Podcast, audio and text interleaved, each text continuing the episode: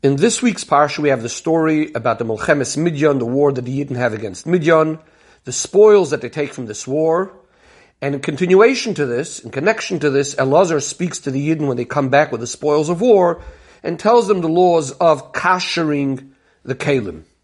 He also tells them, according to Rashi, in one of the Pirushim, he also tells them about the concept of toiveling, kalim that belong to a goy. Now, the Ramban asks, why is it that the Yidden weren't commanded about these halachis earlier on in the wars against Sichon and Oig? Why weren't they told over there about kashering kalim? What the Ramban answers is that there's a major difference between the lands of Sichon and Oig and Midian. Sichon and Oig is from the lands that the Yidden were going to conquer, they were going to inherit, they were going to keep. And the halacha was that they were allowed to take all of the spoils. In fact, even forbidden food, they were allowed to have. And therefore, if they're even allowed to have the forbidden food of the spoils, clearly they're allowed to have the vessels that absorbed non-kosher food.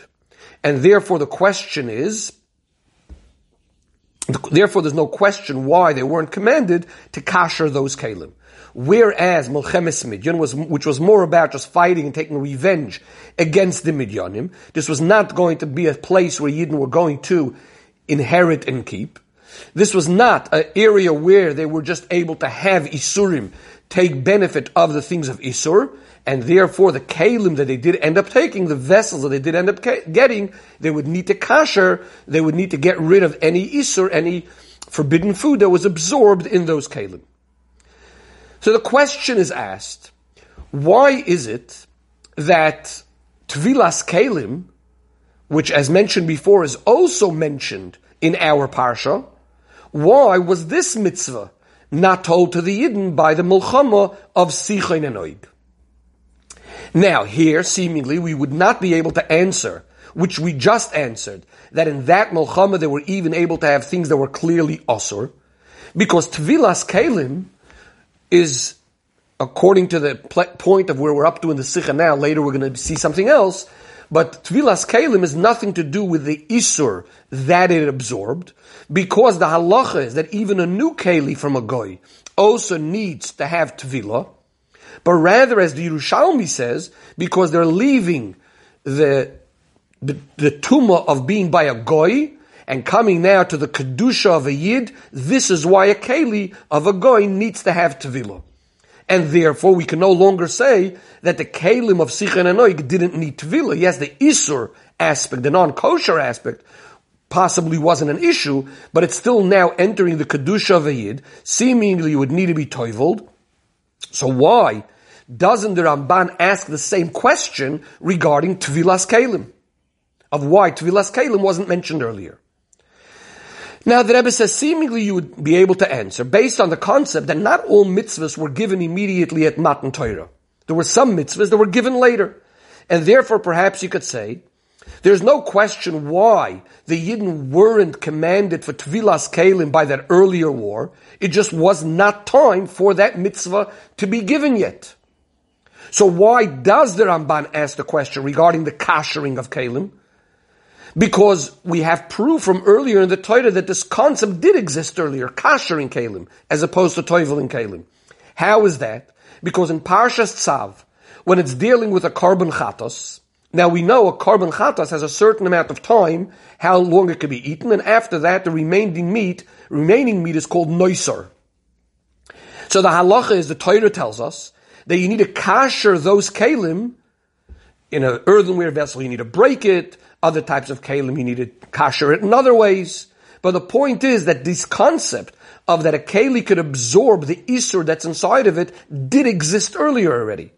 This is why the Ramban perhaps is asking regarding kashering kalim, if the din of kashering kalim exists already, why weren't the Yidden warned about this when they are in the mulcham of Sichon and Oig? Again, as opposed to Tvilas kalim, which you could just say simply, it wasn't time for this halacha to be told yet. But the Rebbe says this isn't a completely smooth answer, because the question still remains, why doesn't the Ramban himself point out this difference between Tvilas Kalim and kashering the Kalim? Why doesn't he deal with this issue at all? Says the Rebbe, we're going to understand this by first looking at another two questions related to the din of Tvilas Kalim. In the Nusach Shtar Mechiras Chometz of the Alter Rebbe, he writes that we sell the kalim that have clearly visible, noticeable chametz on them. Those kalim we are also selling to the goy. Now here's the question. What about toiveling the kalim after they were sold to the goy, when we get them back after Pesach? The Alter Rebbe doesn't tell us anything at all that we need to toivel these kalim. We don't see that people toivel the kalim after Pesach. Why not? Another question regarding Shavuos. One of the reasons we eat milchiks on Shavuos is commemorating the milchiks that they ate on the day of Matan Torah. Why were they eating milchiks as opposed to fleishiks? Because by Matan Torah they were just given the dinim of Shchita. Before Matan Torah, the meat they ate, even if technically they would have shechted it, they did not have the, they didn't have the status of bari zvicha. They couldn't shecht in the way a yid shecht. They didn't have, they weren't on that, they didn't have that category of being able to be a sheichet. So therefore, even if had they shechted something, it wouldn't have been shechted meat. So all of their fleishik kalim would have become osir. So, on the day of Matan Torah, they can't shecht they can't kasher their kalim because it's Shabbos, and therefore the only choice remaining is to eat milchiks. Now, seemingly you could come and ask, hang on a second, why don't they need a kasher their milchik kalim? What about any meat that would have been absorbed in those kalim if they wouldn't have been careful before Matan Torah with cooking meat in milchik kalim? So why aren't they kashering the milchik kalim? How could they use the milchik kalim? And the answer would be that the Yidden already from the time they're leaving Mitzrayim, knowing that they're getting the Torah, they would have been careful in all of the dinim of milk and meat. They would have had separate vessels for milchiks. So there was no mixture of milk and meat. The milchik kalim, there's no problem with them. With them. Again, as far as meat, there's a different issue.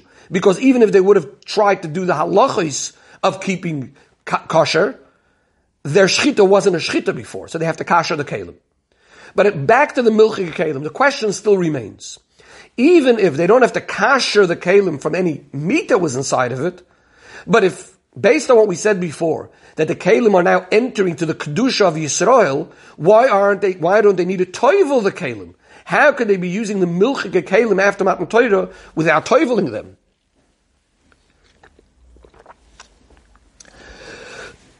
Says the Rebbe, we're going to understand this looking at Rashi, when he deals in our parsha with this idea of toiveling Kalim. And this is what Rashi says.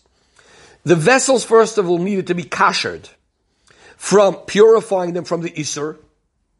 They also needed to be purified to, from any sort of tumah if they came in contact with a dead body, because we're speaking over here about the kalim that were taken in the spoils of war. So that's Rashi's first comment. And then Rashi says, V'rabboseinu Darshu, that sha'af la'achshiron mina isur to unin tvila, that also to make them kosher from the isur, they also need tvila. They need to be toiveled. So again, in Rashi's first explanation, he's discussing the kashering of the kalim from um, isur, from non-kosher food, or if they came in contact with a dead body. And then Rashi says, no, there's also a concept of toiveling them from isur. In other words, what's Rashi saying over here? That the tvila Toivelin Kalim is also related to Isur. Not like we said earlier in the Sikha from the Yerushalmi that is becoming, because it's coming from the Tumah of a Goy to the Kedusha of a Yid, but rather because we're toiveling it from Isur. The question is, what does that mean? Why are we toiveling it from Isur? What about if it's a new Keli? Says the Rebbe, we're going to understand this by looking carefully at Rashi's words. Rashi says, Lachshirum mina Isur. Doesn't say letaharum as he used regarding kashering it. What does lachshirum mean? Lachshira means to make it fit, usable, to be able to go ahead and use it now. In other words, it's not coming to remove the Isser. that was dealt with already through kashering it. Or it's brand new. There was no Isser in it. What we're saying now is we want to make it now ready, fit for a yid to use. The kind of use where there won't even be a possibility of Isser. In other words, one was by the guy, it still had the potential for Isser, even if he didn't actually use it. There's a potential for Isur. Now that it's going over to the Rishus of the Yid, to a use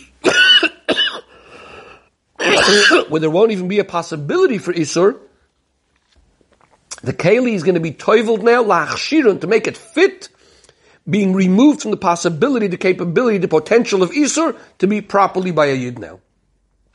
So again, according to Rashi, it's not about the kedusha that it's entering, but rather it's to do with the isur, but not from a practical isur that's there, but even from the potential of the isur. Says the Rebbe, now we can understand all the things we mentioned earlier. Why doesn't the Ramban ask why Yidden aren't commanded about Tvilas Kalim by Melchemes Sichon and Oig? We said already that the Ramban holds that by Melchemes Sichon and Oig, they were even allowed to have pure Isser. Now the Ramban is actually discussing Rashi, and Rashi we just said that the Tvila is also because of the potential of Isser. If by Melchemes Sichon and Oig, they're even allowed to have Isser and the Kalim of Isser, there's nothing to discuss about toiveling them from the potential of Isser. They're having Isser itself. That's why the Ramban doesn't ask why they weren't told to toivel the Kalim of Sichon and Oig. What about the fact that we don't toivel the, the, the vessels after Pesach? Says the Rebbe, these Chametzdika vessels, it's not common at all that the Goy is going to go ahead and use those, those Kalim. In fact, if he would go and use them, we would even have to kasher those kalim. So therefore, we're not going to say about these kalim that they had the potential to become asr, to have to have isur in it, because again, the goy is b'chalal not going to be using it in any way for isur. Therefore, they don't need to be toivled.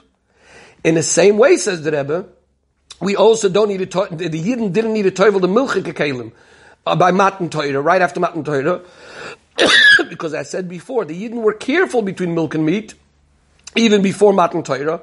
So, therefore, these Kalim, so to speak, didn't even have the potential earlier of becoming Asur, and therefore they also don't need to have the inyan of Tevilah.